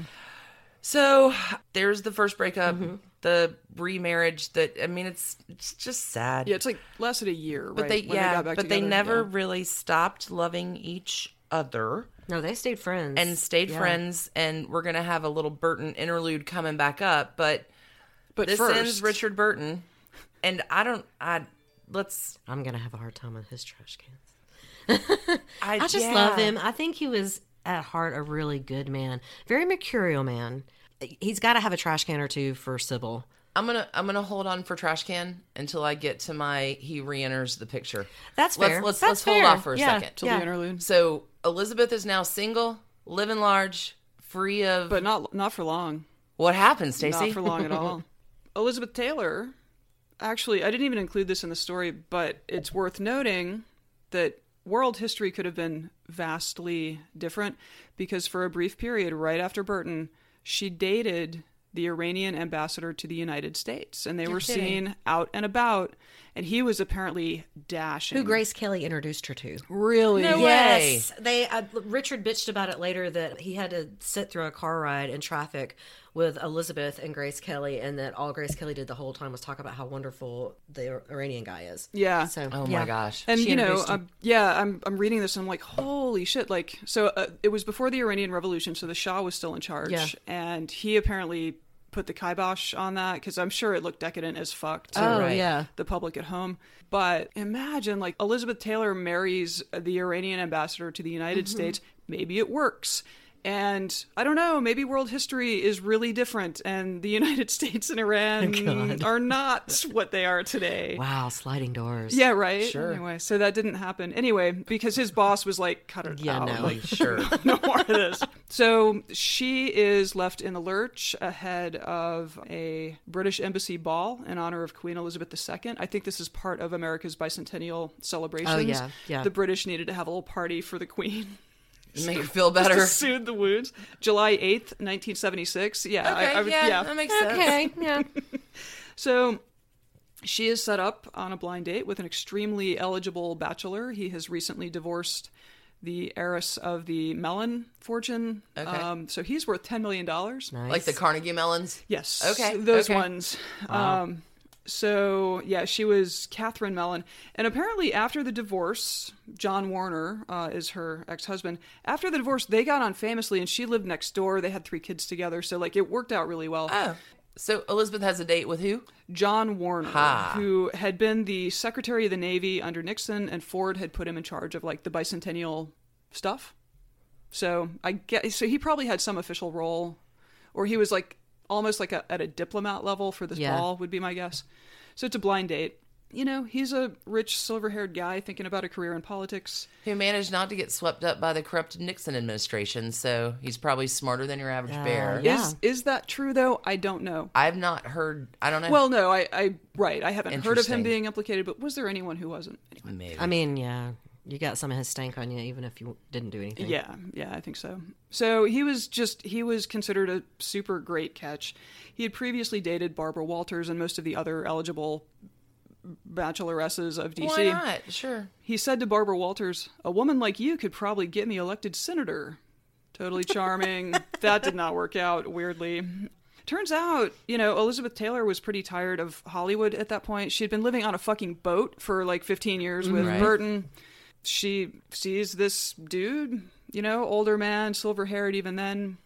Well, and he has 2,800 acres and a horse farm, which is her. He's got this giant Virginia farm about an hour outside of D.C. It is at the end of a mile-long driveway. Yeah, there are duck ponds. There's cattle. There's it was like her childhood. But you can also hide out. It's like Jackie Kennedy when she marries Ari Onassis. Mm-hmm. I can get on a boat and be away from everyone in the world. And does not have to feel good. Oh, yeah. I saw a biographer wrote that she married John Warner for roots. You know, like she married Burton for love. All of her husbands, she had an interesting reason. Yeah. I mean, except for Nicky, which she was pushed into. But I mean, the rest of them are they're almost reactionary to each other. You know what I mean? Like, I don't know. Yeah. So, they were married 5 months after their first date, December 4, 1776. 1976.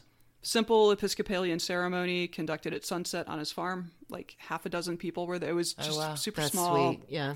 She said, "I'm so happy to just be John's wife. I finally feel that I have a home. My search for roots is finally over." John called her his little heifer, which I guess is maybe different if you're a cattle rancher, and pooters. So already I'm thinking maybe they're not quite on the same level. I will interject and say that Richard Burton he would call her lumpy something. I mean, he would do it in a joking, loving way. Right. Now, I think heifer's kind of meaner, but we don't know their context. Right. Maybe that was a fun joke between them. Oh, no, she had a great sense of humor. We do know their context. Because Barbara Walters interviewed Elizabeth and John Warner in 1978. Did she disclose that they had dated? How awkward. No, I don't think she did. Oh, in 1978 when he's running for Senate. In 1978, she interviews them at their kitchen table in the farmhouse. Barbara Walters also, in this same thing, puts together her 1988 interview with Elizabeth Taylor, who's now single. Yeah. And so it is a dramatic difference. Like, to me, Elizabeth is nursing the wounds of Burton. Yeah. She's hiding out on a farm. She is letting herself eat for the first time in her life. I know. So she has gained some weight. She's learning how to cook. She's eating, I'm not in a film. I don't have to. And she got shit for every pound she ever put on. Oh, my God. She was so scrutinized. Yeah. It was unfair. No, so in this interview, Barbara's like, what would you, tell each other about each? And he's like, yeah, Elizabeth, you're fat. Yeah. And okay, no, the heifer's not funny. No, it's not funny at all. So the 1988 interview, because Elizabeth in this interview was like, oh, I'm so happy. I'm just so happy to be John's wife. And he's, it was one thing for Mike Todd and Richard Burton to counter with her. You never go for the soft spot. No, and when Richard did it, he was being funny about it. Like, he was still lovely. He was being loving, not... John Warner just sounds like an asshole. He's a dick. He sounds just like a jerk. Like, no, Elizabeth, you're fat. So you listen to her in 1988, and she's like, yeah, I was miserable. I was miserably unhappy. I was over... everything was bad, but I put on this... Right. I think she's just trying to feel better after Burton. Yeah, well, and she's such a loving, I think in some ways he became her project because maybe. He had this ambition, right? Like, he was kind of out of government, but let me continue. So he jumps into the 1978 Virginia Senate race. Elizabeth turns out to be a hell of a campaign asset. Of course match. Yeah. I mean, she is part of his stump speech. Like, he will point to her, big deal. She's super loyal. At a Georgetown dinner party, she saw the editor of the Washington Post, Ben Bradlee, and just beelines for him and is like, Bradlee, get off Warner's ass. Was just having none of it. Like, she was going to, again, happy, not happy, didn't matter. She was married to him and she was going to fucking be there. She was loyal. Yeah. So here, this is the craziest campaign story that I think I've recently heard. Okay. So Warner was fairly moderate. Like, he was really... The burning issue of the time was the Cold War. He was really into negotiating with the Soviets. He had worked on previous negotiating things with the Soviets. That was not a super popular stance in the GOP at the time. So he's in this Virginia Senate primary for the Republicans, and he ends up finishing second place behind Richard Obenshain, who's just a super anti-communist fire breather. Like, I'm sure he would have gone on to be a prototype of today's Republican. Yeah. So, that would have been it for Warner's Senate run, except that 2 months later, Obenshain is killed in a plane crash, which, if you're Liz Taylor, must be like... Oh my God. Crashes in her life. Yeah, exactly. Yeah. So the Virginia GOP like holds, I guess, a like quickie convention to fix this, and Warner gets put on the ballot, and he ends up being in the Senate for the next 30 years. He didn't retire until 2009. Their marriage. So he didn't win his race. Well, I mean, he did win his race after the race was. He won the general. He didn't win the primary. Yeah. Wow. Yeah. But I mean, the guy died, so you know, party had to do something. They had to put somebody on that ballot. Yeah. So Elizabeth, you know, he's in the Senate now. She's living on the farm. She is shopping at the local Safeway. Like again, this is like a little small town an hour outside of town. She's having guests over. She is learning to cook. She's just doing a lot like domestic housewife type things. And, you know, as noted, she was apparently deeply miserable, even if she was trying to put a brave face on it. The hubby is working like from... He's a senator, yeah. Yeah, and he's got an hour commute and the whole thing. I mean, he is up before dawn. He is home after dark. Like, and so at one point, he was quoted as saying, like, so I get home from work, I am dead tired. And Elizabeth just wants to spend time together. So she's like, we're watching one of my movies. And I'm like, okay, I guess I'm watching one of her movies. And I'm seeing all of them over time. Like, it's cool. How weird must it have been to watch the ones with Richard? Don't know if they got that far. A little bit awkward, maybe? Yeah. I mean, she had how many movies over her career? 50 or something? Something like that. Because she was already in, like, I remember in one of her movies with Burton, they said this was her 42nd film. And I was like, Jesus fuck, like... Yeah. Since she was 8, literally never stopped. True. By 82, they divorced. And upon her death in 2011, Warner told the Washington Post that his kids had remained close to her kids like the whole time. So the kids, not Warner, but his kids would be attending her funeral. Oh. Well, family meant everything to her, including stepchildren. Right. So I can see that. Yeah. Do you want to interlude here with some more Burton? No, so they divorced. How many I'm sorry, you don't. You don't hit the weak points of your spouse. That's not what marriage is about. It's true, and honestly, it's like he needed to knock her down a notch or something. Oh, I'm sure. But don't knock her down in a mean way. Like there's something to being countered with body shaming women is just like age old bad news bullshit. But I mean, you guess you didn't punch her in the cheating or abusive. Not that I know of. Yeah. I mean, the other, like, a subplot that I don't think was... She ends up checking into Betty Ford for the first time in December of 83. So clearly her drinking and pill use was escalating over this period. And she was probably frequently alone in a big farmhouse with nothing to do except drink and take pills. Like, I'm just guessing. But, yeah, so it seems, I don't know, like, maybe 3... Again, like it didn't seem like he was physically abusive. It didn't seem like there was cheating. Yeah. I don't think it was a love match. Can I go ahead and go 3.5 just for you're fat, Elizabeth? Yes. Because that just makes me angry. Yeah. So they divorced in 82. In 1983, there's a little bit of a reunion between Richard Burton and Elizabeth Taylor. They go on a 7-month stage tour doing Noel Coward's Private Lives. Mm-hmm. They are together. It's a play about bickering lovers. And I think in this 7-month period, they're still testing it. They're still flirting with that thing that they have.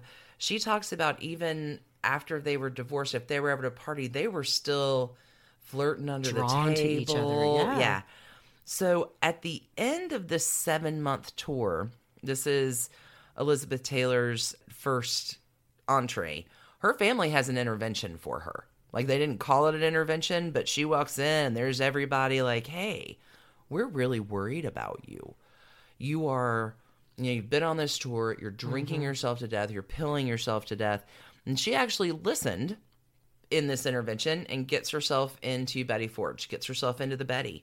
This is instant headlines. Right. It's the first time a celebrity had sort of acknowledged that. She just recalls her. Don't you just, I'm going to start crying again, y'all. Yeah. She recalls later how shame. She had no shame about it. Not at all. Love her. No. She recalls later how proud she was that she did it, and thinking like, if other people look at that and go, hey, if Elizabeth Taylor can do it, I can do it too. Yeah. 100%. So she goes in. It's the first time in her life that she is sharing a bedroom. She's sweeping floors. So you look at part of learning how to cook with John Warner. She's doing ordinary things. Anthony Geary from General Hospital. I don't know if you remember when she came on as Helena Cassadine. Oh, my God. I totally forgot about that. Okay. In General Hospital, which was amazeballs in like 1981. Anthony Geary and she, I think, had a little affairette. But he talks about taking her to the arcades one day and playing pinball. She had never done it. Played Fuck. Pinball. Like, this is a woman now in her late she's early traveled 50s, the world, had every adventure, but she's not done little normal things. But she's never that anybody else would have done. Gone bowling or never played a game of skee ball. Never played it. Like, they went to the arcade and he talks about just whack-a-mole. The joy that she's like a little kid. I can't even believe I've missed out on all of this. Aww. Anyway, like she's back at the Betty, sharing a bedroom, moving out trash cans. Like this really does have an impact. She examines her life, her addiction, her choices. So she is sober and doing okay, doing pretty good. So I'm going to go back to your book, Furious Love. So even though this is not an authorized book, so to speak, Elizabeth Taylor didn't want their love affair not being recorded somewhere. So in the they did them right. Oh my God! In the opening of the book, in the like preface. It talks about the last letter. The last letter of the 40 letters that Elizabeth gave the authors to tell the story. The last letter is not in there, but I did catch an interview with the authors who say what's in the last letter. Tell me. Okay.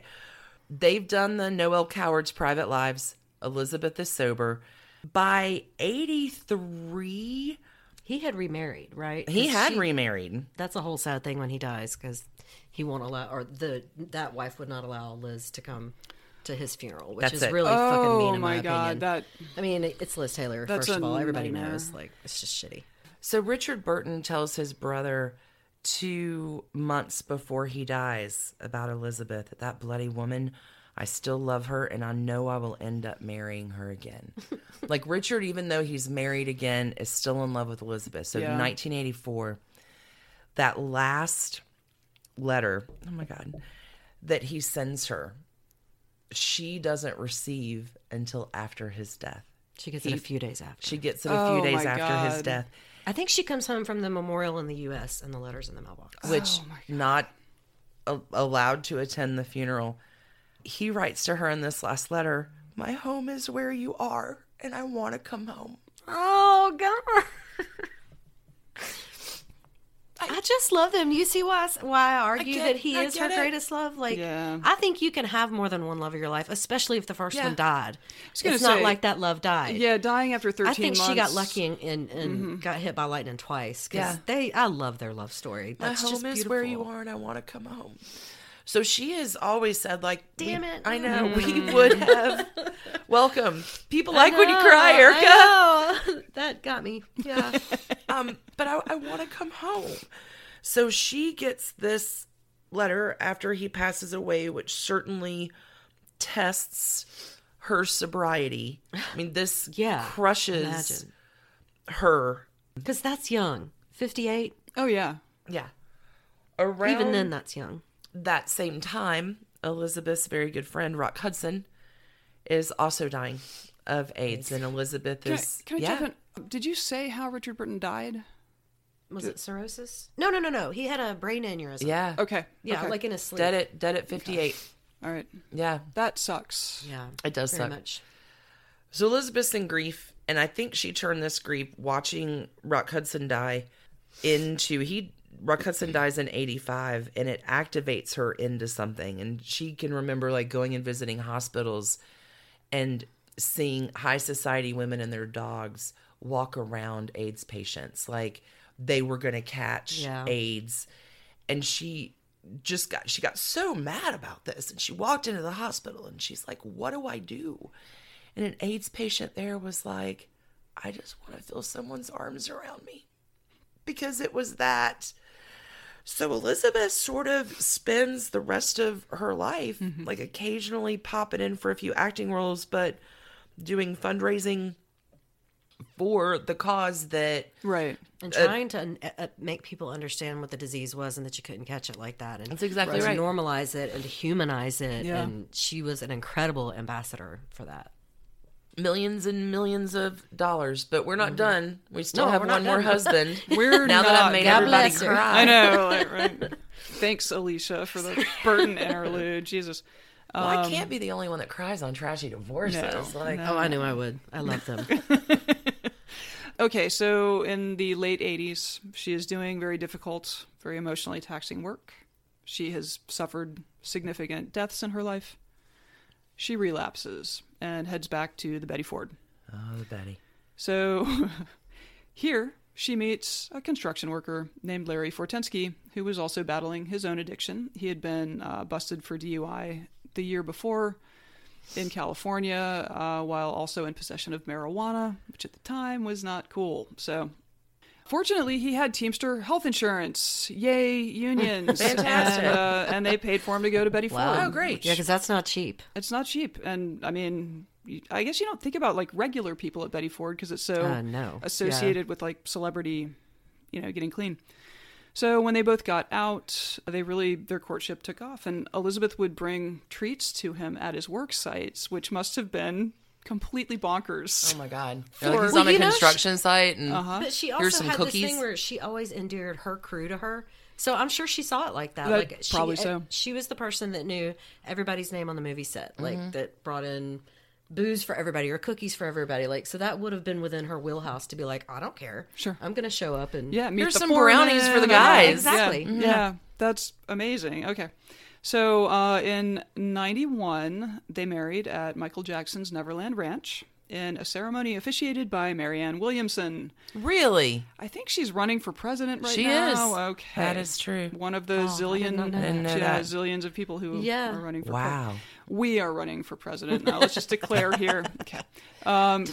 Big news on Trashy Divorces. Taylor wore a $25,000 Valentino dress. Of course she did. The guest list included Liza Minnelli, Nancy Reagan, Merv Griffin, Pia Zadora, Macaulay Culkin, and everybody else in Hollywood.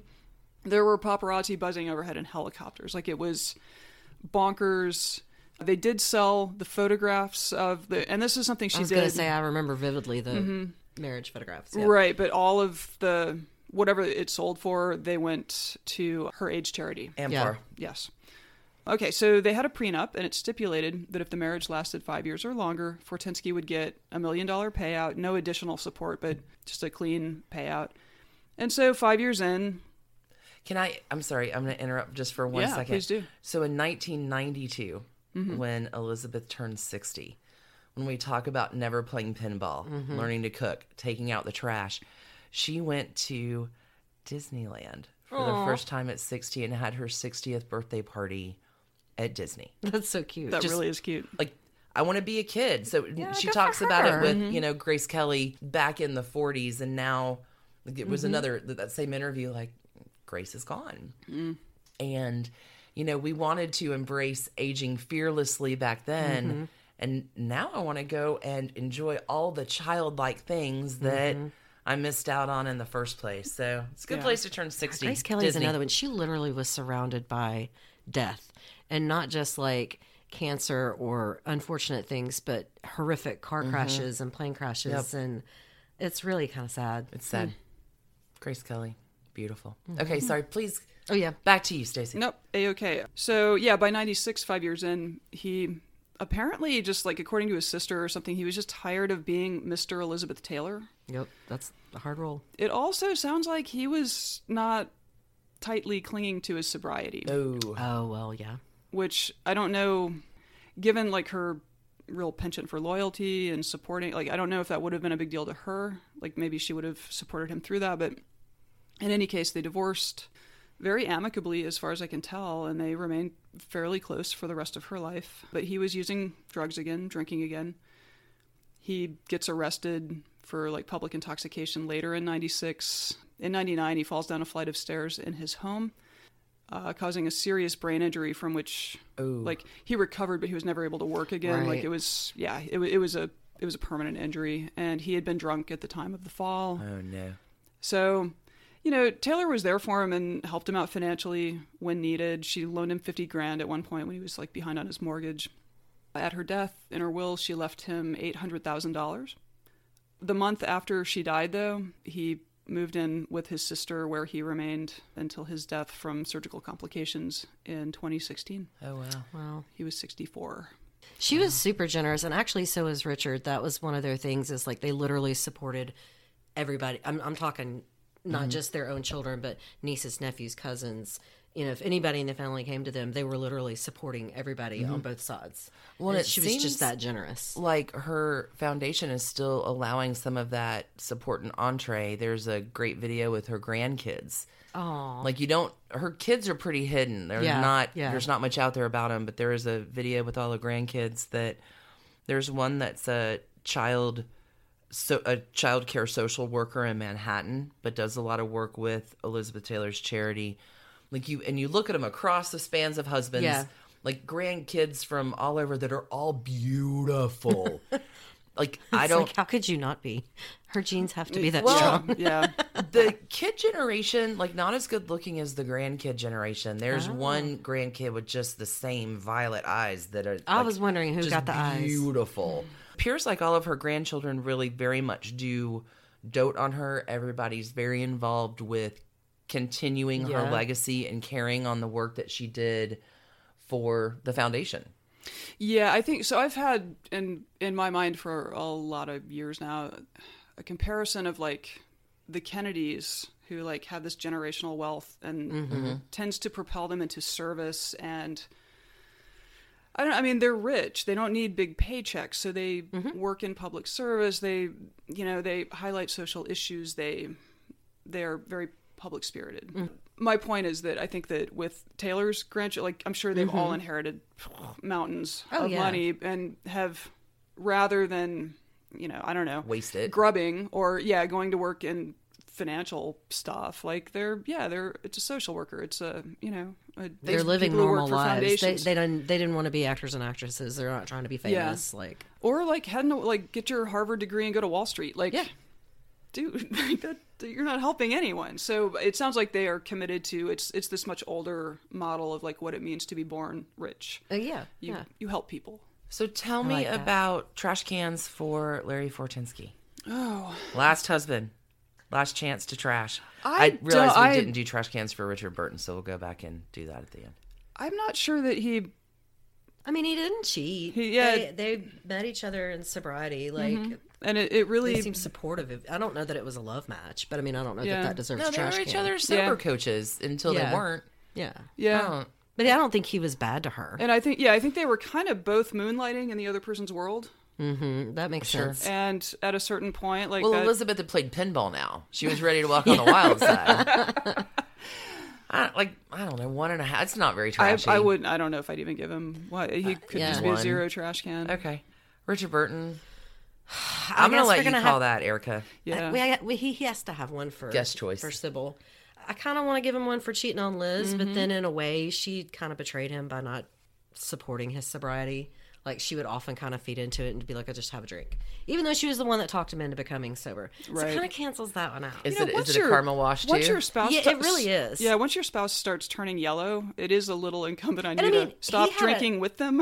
He oddly had a very strange fear of doctors. His mother died in childbirth, of course, her 13th child. So I think that's understandable, but he blamed doctors the rest of his life for it. Wow. Did not trust doctors. I'm sure that's what his father did, too. And then, of course, he's with a woman who had, 26 surgeries at one point? Mm-hmm. Yeah. So she was literally always ill, and he had a lifelong fear of him, and she made him go check in at, I think, Cedars-Sinai and get checked out, and he could tell just by touching him that his liver was enlarged. Ooh. So, I mean, she encouraged it, but it's difficult to encourage something if you can't walk that line, too. Right. Yeah. So...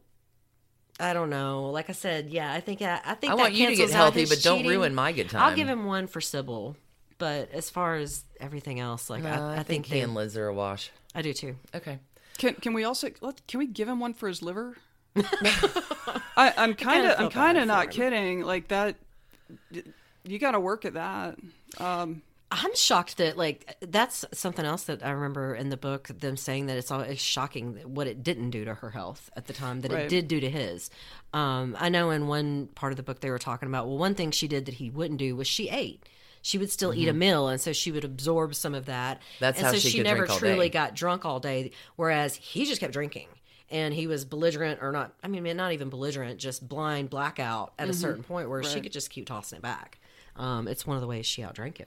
I wonder though, I mean, also she again had back problems her whole, like she had pain her whole life. And I think a lot of it for both of them were self-medicating because he also had injuries. I forget exactly how he got them, but at one point his wrist and arm, he lost feeling and couldn't use it. And for the, he hated pills, just like he hated doctors and stuff. And so at one point he did have to start taking pain medication too.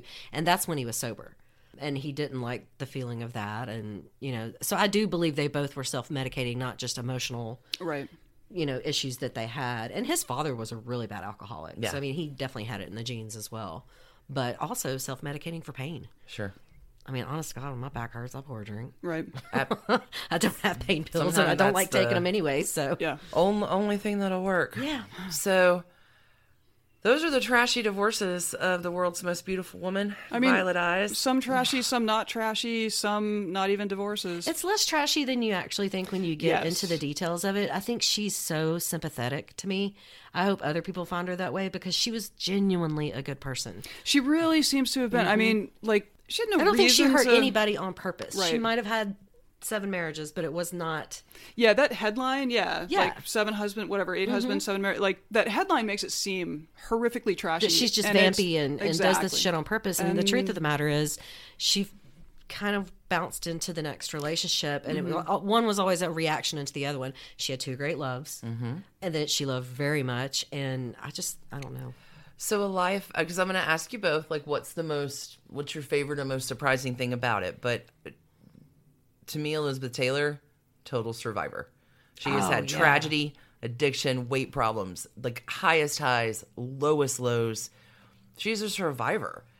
79 years old, like there's something that I found really touching. Like we've talked about it over the episode. She just makes these connections with people. Yes. Do you know that Spencer Tracy, who starred as her father in Father of the Bride, until his death, anytime anything happened to her, good or bad, for the rest of her life since they started that movie together, he would send her a telegram to Kitten from Pops until he died. Like, those are the kind of relationships. That's the effect she had on people. Everybody loved her. Yeah. Makes. Like, she gave her heart to people that were wounded, and it really brought out the best in her. So that's I think the thing that surprised me the most is just how very real and she was. And humble. And, like, the most beautiful woman in the world. And I can tell the dirtiest joke you've ever heard. Oh, she loved to cuss. She would love this episode for the F word. Like, that actually was one thing Burton didn't like. Even though he cussed and raged and did all, he did not like her sailor's mouth. Did not like her potty mouth. Did not think that was ladylike. And I mean, she loved to cuss. And it was a reaction to her beauty. Yeah. She was trapped within this beautiful body, and it was her way of rebelling as being like, God damn it, fucking A. You know, I love that. I love that about her. Okay, so who wants to go next? Like, what's your favorite thing or the thing you learned or the thing that surprises you about Elizabeth Taylor? Do you have a wrap up? So I think for me, like in my household growing up, when she was, you know, very much alive and very still ever present in the media, like I feel like I absorbed a very one-dimensional picture of her. And so, yeah, learning like how genuinely caring she was and how like she stayed in touch with her exes and, you know, like... Most of them. Yeah. She really does seem like she genuinely loved everyone in her orbit. Like, I agree. Like, I think people get an idea of, because of her cool beauty, that she was a cold woman. Right. And that's kind of what I thought growing up is that, you know, her kids are probably all in boarding schools. So they were at some point. Yeah. But she loved her children. She was devoted to her children. There was somebody, I forget who it was in the book, said that she played with her children like she was a child. Mm-hmm. She didn't act like a mother. Like, and she was so generous to her friends and family. And again, with the set, I forget who, it was Taming of the Shrew. The makeup artist had to call in sick, and everybody was already on set. She was like, I got it. Not a problem. Did the makeup for like 50 extras herself and the entire cast. Like, she was just that kind of, you know, you would think somebody at her stature would be above that, and she was not afraid to get down and get dirty and say, "Let's get this done." I love it. Like she had an incredible work ethic. She mm-hmm. was known as One Shot Liz, One Take Liz. Oh, that's cool. You know, she's incredibly professional. Even was it Gielgud that said he had never worked with anybody that never flubbed? No, it was Michael Caine said she mm-hmm. was the only actor he'd ever worked with that never flipped a line. Wow. That's why she was One Shot Liz. Like she was a consummate professional in every way. Right. I love that. We love her. That's amazing. Yeah. Because, I'm not even sure. I'm really not sure I've seen many of her movies from, back in the day. So, I think she was just sort of a sex symbol and beauty icon. Mm-hmm. And I didn't know that she was actually a talented and three-dimensional person as well. But she is super three-dimensional. Yeah. I'm just apparently super talented and professional. Yes. Aside from being like a completely fall down drunk at the time. I just heard you say, "Hey, Alicia, we're about to watch a lot of Elizabeth Taylor movies in our future." That'd be great, yeah. Hey, what an episode. Yes. What a life. Yes. Erica Kelly of Southern Fried True Crime, where can people find you and your podcast? You can find me just about anywhere. My network is Spreaker. I'm at southernfriedtruecrime.com. You'll find everything about me there. I'm on Twitter, it's South Fried Truth. Best I could do, but I kind of like it. Yeah. But really, any social media platform you search Southern Fried True Crime and you'll find me. Awesome. Thank you so much for coming. Thanks for having me today. You had a good time. My God, I had such a good time. I love Elizabeth Taylor. So I was so excited to do this. Yeah, we had to do it. Looking forward to this. Listeners, thanks for staying patient. I hope it was worth the wait. You would have bopped me on the head. We'd done this divorce without you. Like you had to be here. Not, I would have quit being your friend. No, maybe that's a little extreme, but I would have been mad at you for a long time. I don't want that. No one wants that. I know how you write stories. I don't want that at all. I'm good. So solid. Thank you so much for coming. Thanks for having me. Would you like to tell our listeners anything? Do you want them to do anything? I need you to go in and, first of all, if you're not already subscribed, I need you to do that immediately. And please go give them a 5-star review. I know it's a pain in the ass. It is. I thought you were just going to say keep it trashy, but this is better. No, I'm telling you, this show is amazing. These ladies actually work really freaking hard. Yeah, it's conversational, but they really do their research and put their heart and soul into it. And it's a quality show. And believe it or not, those ratings really, really help their visibility in the charts and can propel them forward. So, hey, keep it trashy, but also support your favorite Trashy Divorces show. Boom. End scene. We can't do much better than that. Nope. Thank you, Erica. Happy Mother's Day. And happy Mother's Day. We'll see you next week. Thanks for tuning in.